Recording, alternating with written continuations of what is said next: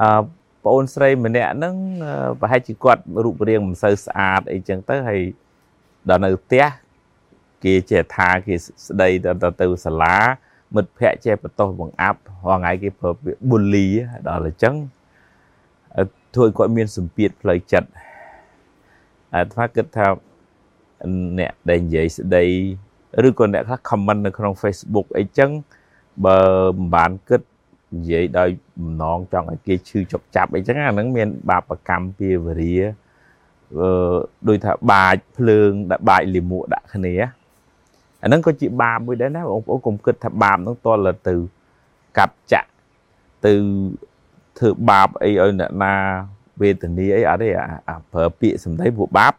អាចកើតពីកាយវិការទៅវាយទាត់ធកិក៏បានដោយពាក្យសម្ដី និយាយផ្ទាល់មាត់ក៏បានសរសេរសបុតឬក៏ comment អីហ្នឹងដែលយើងមិនរៀបចំឲ្យស្រួលបួលបាបហ្នឹងហូរចេញពីមាត់បាបហ្នឹងចេញតាមកាយបាបហ្នឹងចេញតាមចិត្តរបស់យើងដែលយើងអឺដូចថាមិនបានរៀបចំចិត្តគំនិតទៅចំណែនទៅស្អប់ទៅគុំគួនគេអញ្ចឹងអានឹងធ្វើឲ្យមានពាវរាបាបកម្មធំជាងគេ គឺរឿង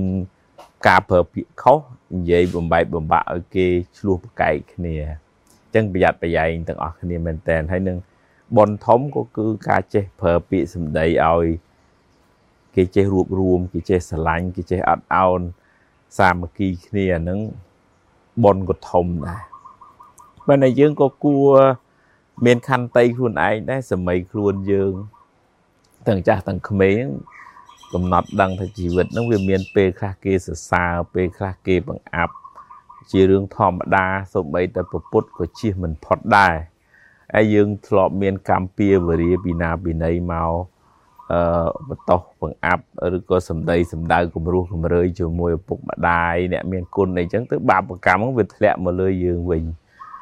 ហើយអ្នកធ្វើបាបហ្នឹងចុងក្រោយទៅទៅ ធ្លាក់មកលើខ្លួនឯងវាវិលវល់វាវត្តដល់សង្សារ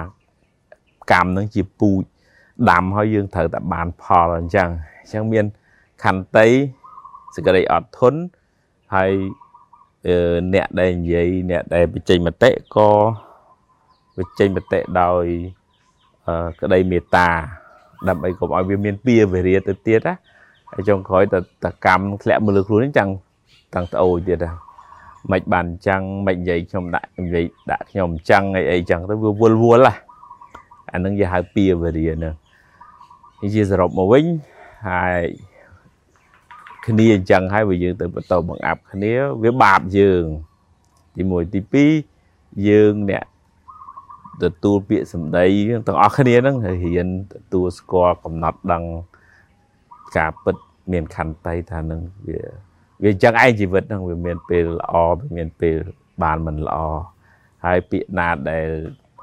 ដូចថាកែប្រែជីវិតយើងបានក៏ទទួលទៅបាត់ថាពាក្យហ្នឹងពេលខ្លះមិនសូវល្អក៏ពិតមែនប៉ុន្តែជាការដាស់តឿនហ្នឹងយើងទទួលទៅប៉ុន្តែបើថាពាក្យហ្នឹងវាវាចាលិមួកទេបោះចោលទេយើងយកមកអោបស្អីស្អុយស្អីហ្នឹង